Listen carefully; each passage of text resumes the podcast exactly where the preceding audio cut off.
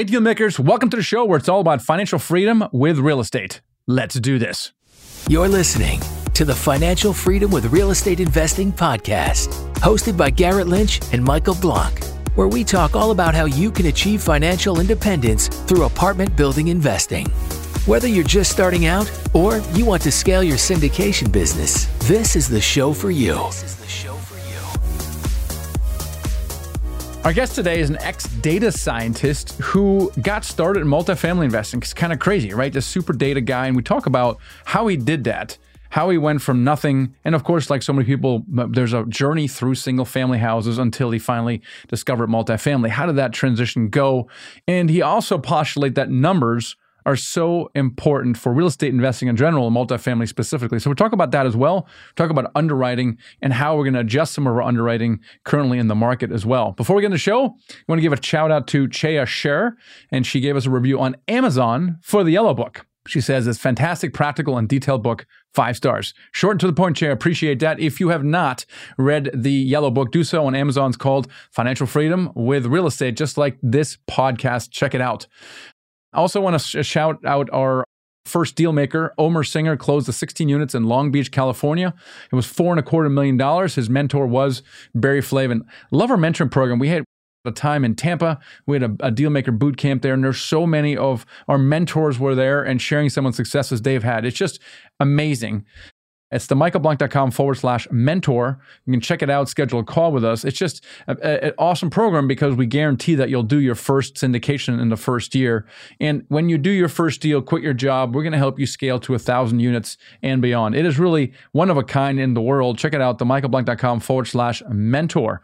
So let's see, we're going to talk about numbers here. The importance of investing is so important more so than single family house investing. Single family house investing is actually fairly easy. It's after repair value.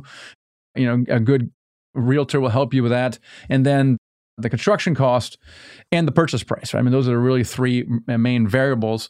But for multifamily, it's interest rates, right? Interest rates make a difference. It makes a difference when you buy, when you refinance, when you sell the rent growth is important, right? And you want to make sure that you're not overly aggressive. Even if you're if you're a passive investor and you're looking at these marketing packages from these syndicators, what you're looking for is you're looking for conservative underwriting.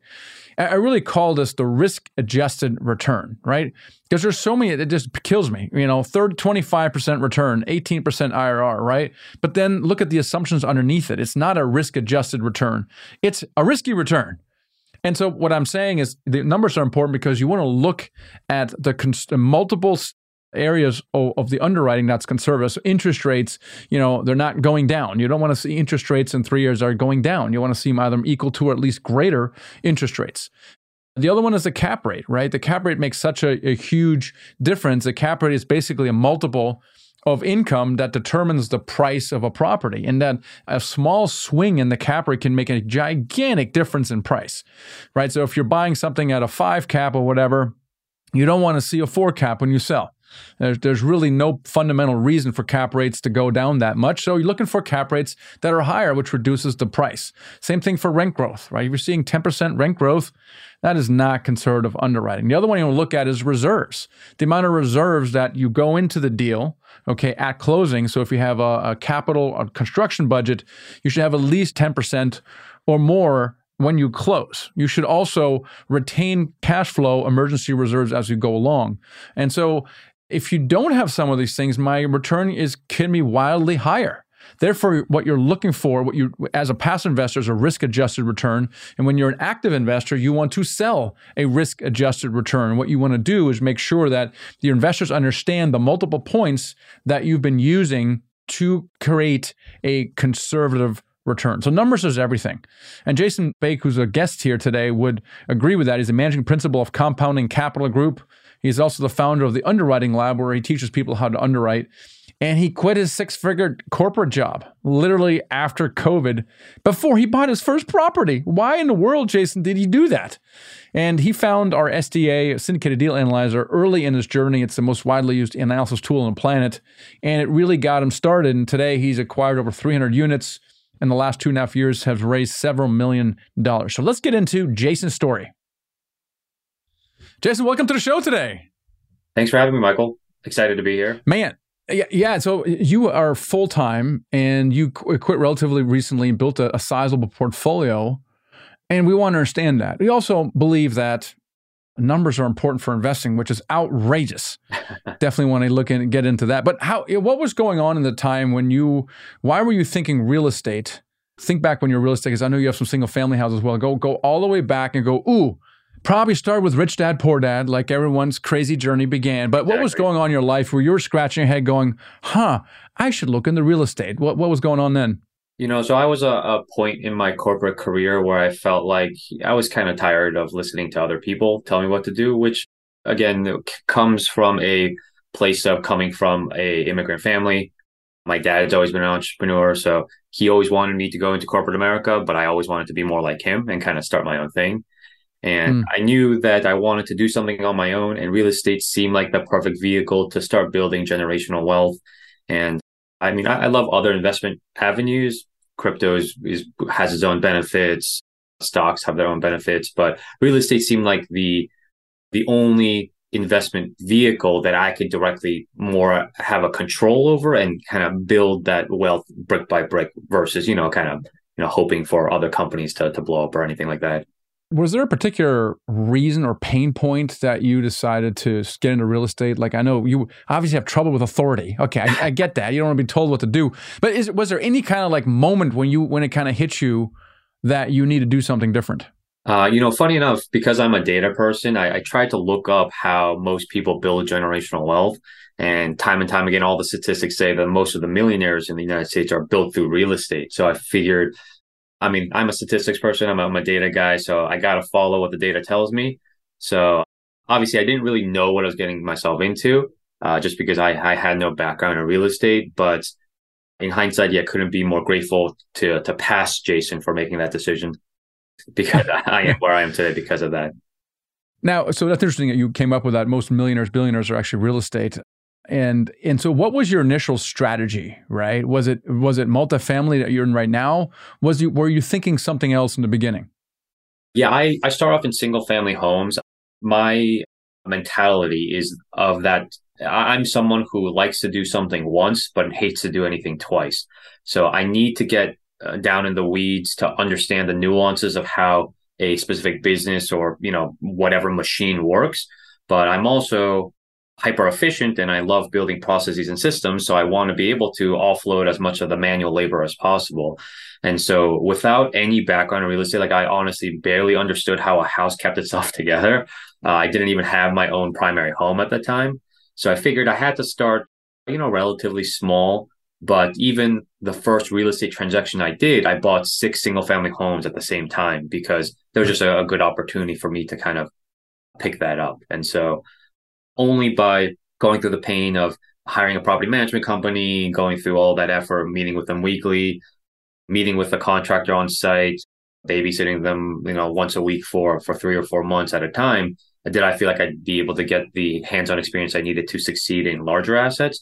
And so start off at single-family homes, but with the full intention of scaling to multifamily eventually. I didn't realize I would get sick of single-family homes so quickly and move on to multifamily almost immediately afterwards but yeah, that that was sort of how my journey started, and I always had now, a, a plan for bigger things. Now, okay, that's an interesting thing. Where does that come from? Because a lot of people spend years investing in single family houses until they, like me, until they finally scratch their head going, oh my gosh, something is wrong. I don't know what it is, but something is wrong. Now, and so you being a data guy, you got started with single family house with the intent of doing something bigger in multifamily. Why, and, and why did you come to that conclusion early on? Did the data, data lead you there some, somehow, or, or why did you come to that conclusion? Yeah, I think part of it is like I'm such a big proponent of systems that once you have the system into place, I feel like, you know, everything else is kind of just a mental block. Like taking care of seven single family homes or 10 single family homes is about as complicated as taking care of one single family home. You just have to have, you know, more scalability in time, or maybe you hire an assistant or, or something to, to deal with some of the admin stuff. And so I guess part of it's also impatience. I wanted to to get to the level of having a few multifamily units. And I knew that uh, buying one house at a time was just going to be, you know, many, many years of hard work versus I could buy a 10 unit or a 15 unit in one given location and scale a lot more efficiently that way. I, I figured out even from owning this a few single family homes, the property management company would charge me hourly for a maintenance guy and even driving from one address to the other would charge me 15 20 minutes of his you know $40 an hour rate. And i realized that even little things like that add up. And similarly the property management company that i could find that could handle six units versus the ones that i can find to handle you know 30 60 80 units the the quality is also different. So the more that I did research into real estate, I, I saw a lot of well established people say that actually gets easier the larger you go. And so I, I kind of just I worked through the emotional hurdle of being scared of bigger numbers and just decided to kind of go for it, feeling confident in the systems that I built. All right, well, let's talk about that for, for a second because let's talk about some of the motions you had, right? So, I mean, biting off a six six house portfolio is is actually also pretty significant. I mean, a lot of people have trouble buying a single, you know, duplex or townhome. But what were you going through at the time when you're buying those houses, and then maybe even your first multifamily deal that you kind of felt you were struggling with, you were stuck with? Oh yeah, I feel like I struggled with almost everything. I I bought in the peak of COVID era which was arguably the worst market to, to buy anything in in the last decade. And without any experience, it's really hard to project the obstacles that are ahead of you. So even like, you know, last minute, the, the lender wanted me to freeze X amount of money so they'd be more comfortable. Having contractors that didn't work out, I'd have to fire them and try to, you know, get new contractors to pick up the slack. Going over budget on projects because we opened up walls and found out a bunch of stuff that I didn't know before. And so I felt like it was a an entire year of just running into obstacle after obstacle. But part of what got me through it was this idea that if I can find a modicum of success in the hardest market of the last decade, everything else moving forward should be easy. And so I kind of I, I set like a, a time frame for myself. I expected the first year to be incredibly difficult, which it was but I, I assumed they would get easier. And I kind of use that as like the light at the end of my tunnel. And I mean, it actually, that's kind of how it transformed my journey. Like as soon as I start getting a little bit of traction, start taking down, you know, a little bit of multifamily, found my current business partner. I feel like the world opened up and just traction is such a magical thing. Yeah, I mean the the first deals are always always the, the hardest. So when you transition to, are you you're you're a data a data guy? So are you are you more introverted or more extroverted? Oh, heavily heavily introverted. Fortunately, my right. wife is very extroverted, so I'll bring her to real estate events if you can talk on my behalf. But uh, yeah. yeah, I was gonna I, I, was gonna ask you about that. You know, it's funny, right? It's like this is the problem. The introverted guys, gals are tend to be you know a little bit more numbers oriented, very uh-huh. detail oriented, but they have trouble talking to people. Yeah, meanwhile, yeah. meanwhile, the extroverts have trouble with numbers, right? And that's just why they've they've formed such great partnerships. And is your partner your wife or some other partner? No, no, my wife uh, is not involved in real estate at all. She's got her okay. startup, but yeah, my business partner is yeah unrelated. Yeah, just someone I met in real. It's unrelated. Now, is he is he like a complement? Is he more extrovert, or or how did you guys? Why did you guys decide to work together? I don't think he is more extroverted, but him and I are both types of people okay i'll also take a step back and say like introverts get a bad rap for you know being quiet or super like right. social i'm not i, I love yeah. meeting new people i love going to events i just get tired really easily so yeah. uh, so him and i are very similar that we we can have a great conversation it's just that i i won't stay out at an event for eight hours and feel exhilarated afterwards so so, so uh-huh. part of what about him uh yes same exact way so uh, it's funny because uh-huh. sometimes we'll take shifts so like you'll go to like a morning part of the same conference. I'll I'll take it I'll take it a little easy, and then we'll kind of move on, and I'll take the afternoon so that we can still talk to the same people because they they most of our network know us as a group. So at least there's someone from our company there to you know shake hands and, and talk. But uh, yeah, the it's yeah, we we've managed to to find ways to get, get around. Nice. It. Yeah. How are you guys splitting up the roles in the partnership? So I am much more of the technical back end. So I do the underwriting for us, help with the systemization, help you know if our virtual assistant needs any help with you know making sops i'm kind of the one that takes the lead on that i do all of the financial asset management where i, I have a, large spreadsheet for all of the the properties that we own make sure that you know our, our bank accounts have liquidity and i do the construction rehab draws because i have all the numbers And then my business partner is a boots on the ground. So he lives in Cincinnati, which is our target market. He's uh, amazing at construction. Like I, he doesn't have a background in construction, but he just knows so much about it. So he manages the contractors. He meets with the brokers in person, kind of brings up the coffee, and make sure that you know everything you know in person goes smoothly. That's pretty cool. What about capital raising? Have you have you raised any capital, or, or how are you funding your deals? Yes, so we've raised capital for our own deals. Obviously, we did a syndication last year that we are the lead sponsor on that we raised all the capital for directly in house. We've also done co-sponsor deals where we've raised, you know, whatever amount of money for other teams and, you know, help them with some processes or asset management. But we don't consider ourselves to be like core capital raisers as like a, a strength. We have a, a pretty good network of other capital raisers that hopefully we'll continue to tap into. We see ourselves as building more of a brand. We're not necessarily looking to, you know, try to raise for a specific deal, but we just like meeting people and going to events and getting our names out there. That's cool. So who's involved in the in the capital raising? Is that you or more your partner or a little bit of both? A little bit of both. And it's it's a role that we share just because we don't neither of us want to have that as being a like a primary role. And so even like coming on to like, you know, podcasts like this is it's not to raise capital for anything specifically, but it's just yeah, so that people know my face and I can meet new people. Yeah, so partnerships are so common in this business. What is what do you think makes this one work? So before I met Jay, my current business partner, I tried to do the thing of like a ragtag group of random newbie investors trying to make LOIs together. And in hindsight, I'm very grateful that I did not actually end up closing on any deals with the bunch of like random people that I used to make offers with. And he, I met Jay very organically through a network of people that I kind of just stumbled upon just by asking people, Hey, what other networks are you part of? Do you have any other people that would be cool to meet. And so after almost like a year of networking and just asking to, to meet people, get on casual Zoom calls, like no strings attached type things, I met Jay. We got along really well. We kept in touch for maybe two to three months, just over weekly Zoom calls.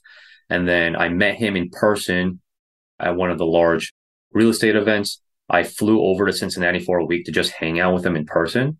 And over that week, we were able to grab dinners, grab lunches, take a look at properties, just like have a good time, tell jokes.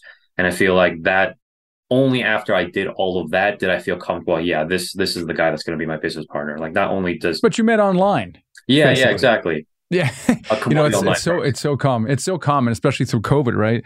And what I love about that is that you you met someone online on Zoom call or some co- online conference, and then you just stay in touch with that person.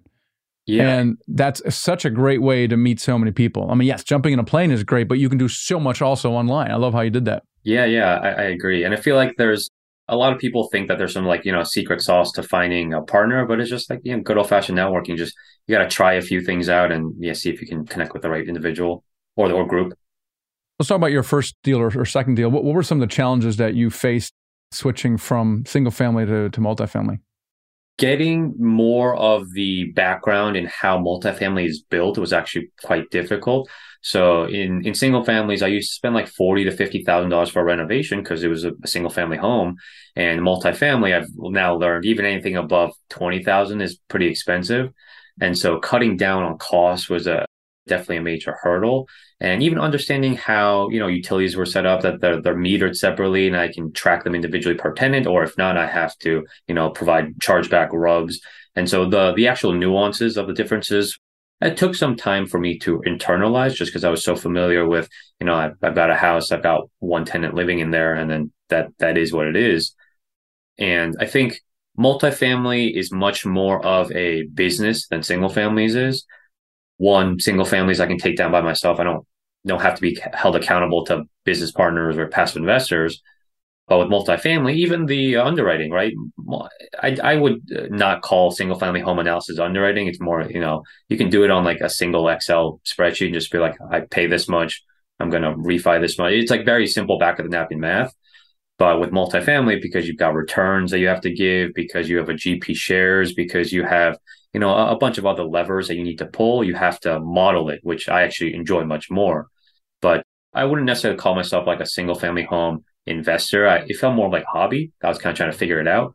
But when I entered multifamily, and, and now I feel much more like a multifamily investor who's doing this professionally.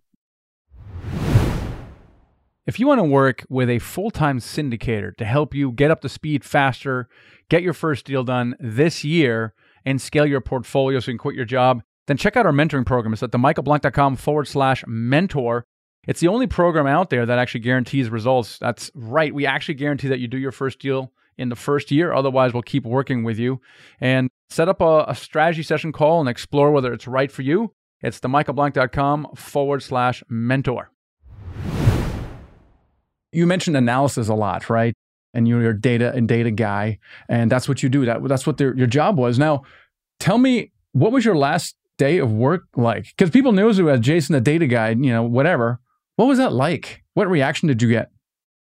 So a lot of people actually knew that I was leaving to to not pursue another day job, but try to do something uh, on my own. So, I mean, I worked in a great work environment. I mean, it was a lot of hours. It was it was tough, but I liked everyone that I worked with. Even my my bosses were great. And so the last day was actually a little bit relieving because I felt like I was. Uh, it, it's combined a blur of relief and also fear and anxiety because I was finally going to be able to do what I wanted to do, but also I was entering this new world where I, I had no idea what I was getting myself into. So it was definitely a blend of emotion. I do have a, actually a funny story that I sometimes tell about my last day where uh, you know most people have like an exit interview and i had one with my managing partner and i remember the exit interview so very clearly because she asked me how many homes i had because she assumed that obviously any smart person would have some sort of experience before quitting a, a nice cushy day job but i was so nervous and I, I didn't want to admit that i was just going cold turkey so i actually i kind of dodged the question i almost lied where I, I kind of brushed it. I was like, oh yeah, I have a few homes, but you know, I'm, I'm just gonna, you know, keep getting some more. And I remember just because it was such a funny moment in hindsight that I felt like I had to white lie to my boss, who I was very close with, but I was almost embarrassed to admit that I was giving up my decade long career just for absolutely the promise of yeah. potentially being an investor. So you quit cold turkey before you had a single house? Yeah, yeah, barely didn't know a soffit from gopher. So yeah, cold cut. So why, why did you do that, right? Because there's, there's always different approaches, right? Some people they want to get their first deal so they can see it working. Some people wait far too long. You said, "Screw it, I'm burning the boats." Why did you decide to do that? So as reckless as it may seem on the surface, I, I sort of know myself pretty well in that I'm really good at focusing on one thing. I figured that it was actually a bigger risk to juggle both a full time demanding day job and also try to invest because I feel like I would suck at both. And so it wasn't a decision that I made like, you know, two weeks before I decided to just quit. It was years in the making where I decided to treat myself more as a startup where I would save up a little bit of runway. Like, you know, every penny I didn't need to put it towards expenses, I put into a nice bank account. And then after I felt like I had enough cash, I decided to make the shift so I can devote full time attention to something that I was passionate about. And the funny thing is that, like, I set myself like an arbitrary number, like, say it's like, you know, like X, right? Even after I passed it, it still took me three months to put my two weeks notice in just because it's frightening to to make that big of a jump. But I always figured that I am married, so my life is pretty stable. I don't have kids, so it's not that chaotic. So I figured if I don't do it now, I'm going to regret it. and I'm not going to be able to enjoy this level of bandwidth in in the in the near future. So I figured I, I had to take the leap. So how did your wife react? You know, you're quitting your job and now you're loafing around at two thirty in the afternoon when you're supposed to be at work. yeah, she's uh, incredibly supportive. So funny enough, she made the leap into entrepreneurship a few years before. And I, so I blame her because I was jealous of the type of life that she was leading.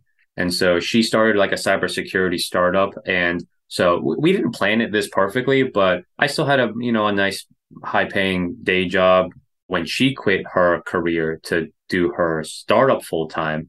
And then a few years later, once she had a little bit of traction, she was making enough money where, you know, she could pay her bills easily.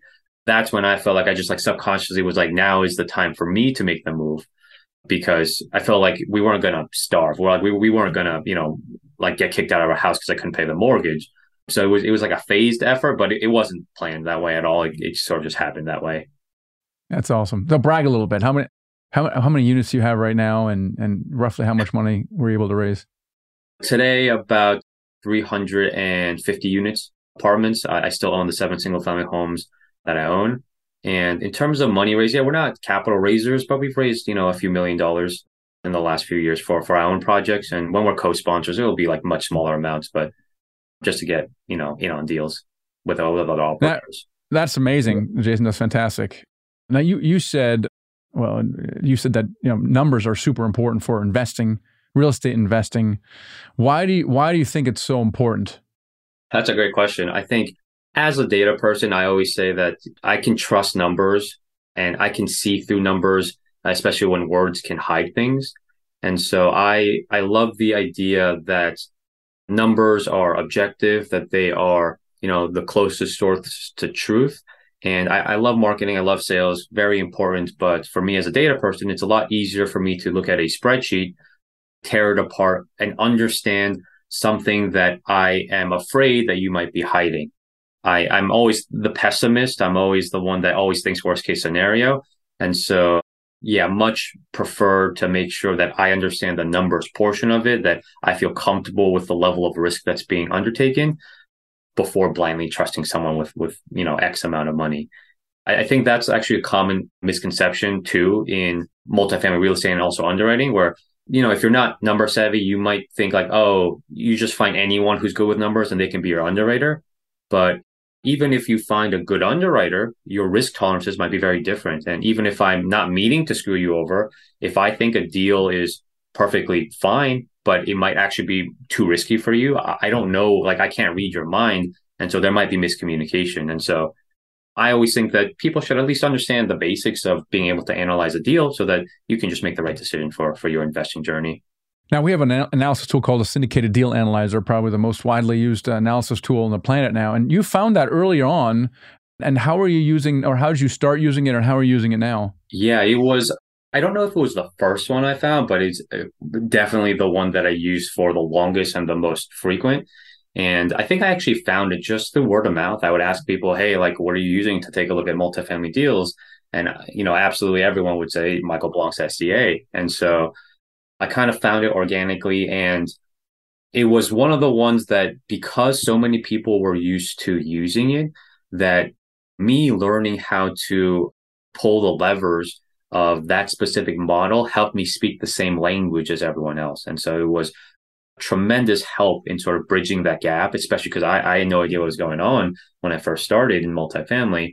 And so being able to talk the same language, being able to show people like, hey, I could fill in this model and I know how to play around with some things of it, kind of had people trust me more, even though I didn't have direct experience, that I could at least understand the basics of the the business of multifamily investing. And so, yeah, it was a, a great resource. The best, I don't know how much you charge for it today, but the best, like, you know, a few hundred dollars I, I ever spent. Yeah, that's cool.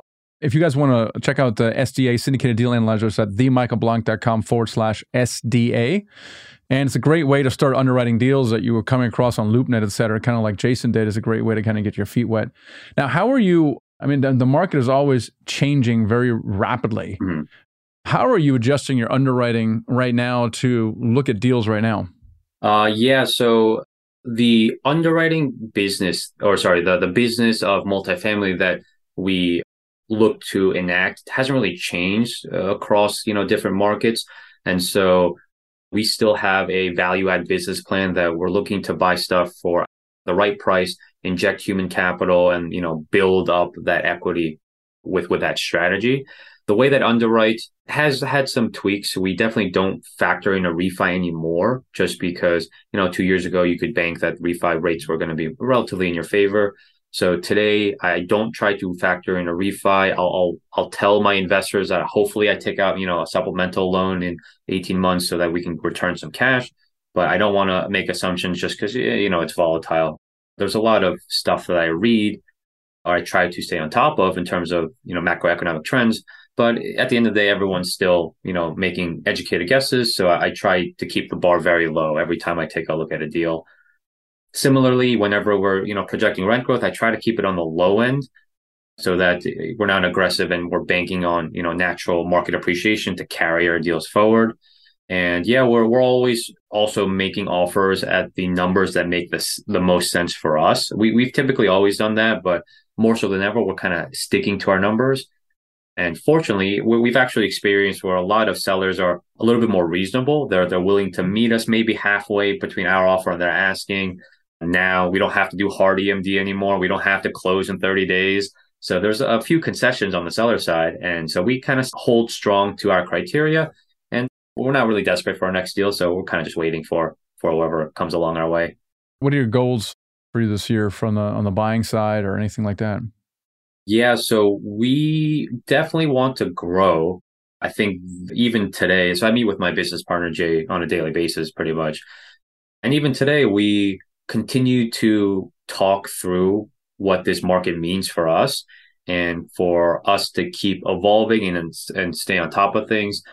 Last year we wanted to try and scale and you know take on bigger deals, stick to 100 150 unit deals, but even today they're still a little overpriced and so we're doubling down on DTS efforts. So even if we can find a solid 40 unit that has amazing returns, maybe that will be our focus. So we're, we're actually trying to stay nimble and try to react in real time to how the market shifts and not necessarily be too focused on we definitely like we always need to take down a 100 unit because we're in a like a tertiary market cincinnati so it's not like the deal flow is is tremendous. So we have to yeah go along with the flow a little bit more.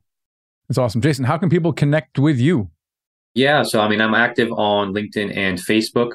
Jason Baik b-a-i-k our website is compoundingcapitalgroup.com i also teach other people how to underwrite. So if you're interested in, you know, learning a bit more about how I've learned, the underwritinglab.com is my education platform. So those are That's awesome. Ways. That's great. So check out Jason, follow him and see what he's doing. It's been great to talk to you about the importance of numbers and of course getting started with multifamily real estate. So thanks so much for being on the show today. Thanks for having me, Michael. Now, while I wouldn't always recommend it, Burning the boats, I have a lot of respect for what Jason did. I really do. I mean, it's clearly when you are full time you're going to get to your goal much faster. I think that's what he was thinking. Maybe he had some reserves. His wife has uh, was more successful in her business, so he had a runway, right? You got six to twelve months in in savings. That is enough time for you to get into multifamily. A lot of respect for Jason for doing that. And whenever someone does that, there can be no failure, right? Because once you leave a job, you don't want to be clawing back. So you must succeed. So I have great respect. Other people typically leave their jobs after the first deal, and the reason is because that first deal is so important. We talk about the law of the first deal all the time because by the time you close your first deal, you'll probably have your second deal already in a contract. You have this pipeline forming, and more importantly, you have typically a very large acquisition fee that gives you a long runway, right? So imagine you're only buying a $2 million building, 3% of that you know, sixty thousand dollars. Did I get that right? Sixty thousand dollars in in acquisition fees, and and that's a lot, right? And if you join venture, you're not buying a two million dollar building. You're probably buying something around five to ten million dollars. So the acquisition fees can be a meaningful thing, and so I love that he did that, and he really got under underway. what I also love is that he says, "I'm going to get started with single family houses," but he already had an eye towards multifamily. I can forgive that. Okay. I can forgive you buying a duplex if you feel it's a stepping stone to something greater. It's not necessary. We talk about it on, this podcast all the time. You can skip that entirely. But the difference is mindset as I'm going to buy a small single family or duplex with the intent of getting in a multifamily. That's vastly different than someone who wants to build a portfolio of single family house investing and thinks they can become financially free as well. Again, numbers is so important. I think that's really the message here today. Numbers is so important whether you're an active investor or you're a passive investor, right? It's so important. If you're a passive investor, you want to invest with someone that really is conservative in their underwriting, ideally has track record. Now, our investment company is called Nighthawk Equity, and we we kind of think we have that. We've analyzed deals very well. We've uh, have thousands of, of units under under management. We'd love to have a conversation with you. If you're a passive investor looking to invest in syndications, check us out at nighthawkequity.com and then just schedule a call. Click the join button to join our investor club and let's have a conversation about one of our upcoming deals. But it's so important. I think the message of a risk adjusted return is really important. I think there was a time, you know, maybe before COVID where people were just looking at returns and what could possibly go wrong. And it just kills me, right? Some other syndicator has a higher return than my deal, right? And it irritates me because the investors are going to go to the higher return. But when you when you look under the hood and you look at the assumptions, they're not conservative. Or maybe one's conservative, the other one's aggressive. In other words, it is not really a risk adjusted return. And so, as a passive investor, you want to look at the assumptions that a deal has. So it's not just a return, but ask, look at the assumptions, look at the interest rates, the cap rates, the interest rate, the reserves. We talked about that earlier in the intro. Really look at that. And if you are an active investor and you're, you're trying to raise capital, really hammer home the risk adjusted return. So you're looking for something with reasonably low risk and a reasonable return coupled together. So that's really important. Numbers are very important. So let's stop listening to podcasts. Let's get a deal done. Thanks for listening. Take the next step toward financial freedom by checking out our Freedom Vault, where you can find free resources to help you with apartment building investing. Whether you're an active investor just starting out, or looking to scale your syndication business, or looking to invest passively, head over to themichaelblank.com slash vault to gain access to our Freedom Vault.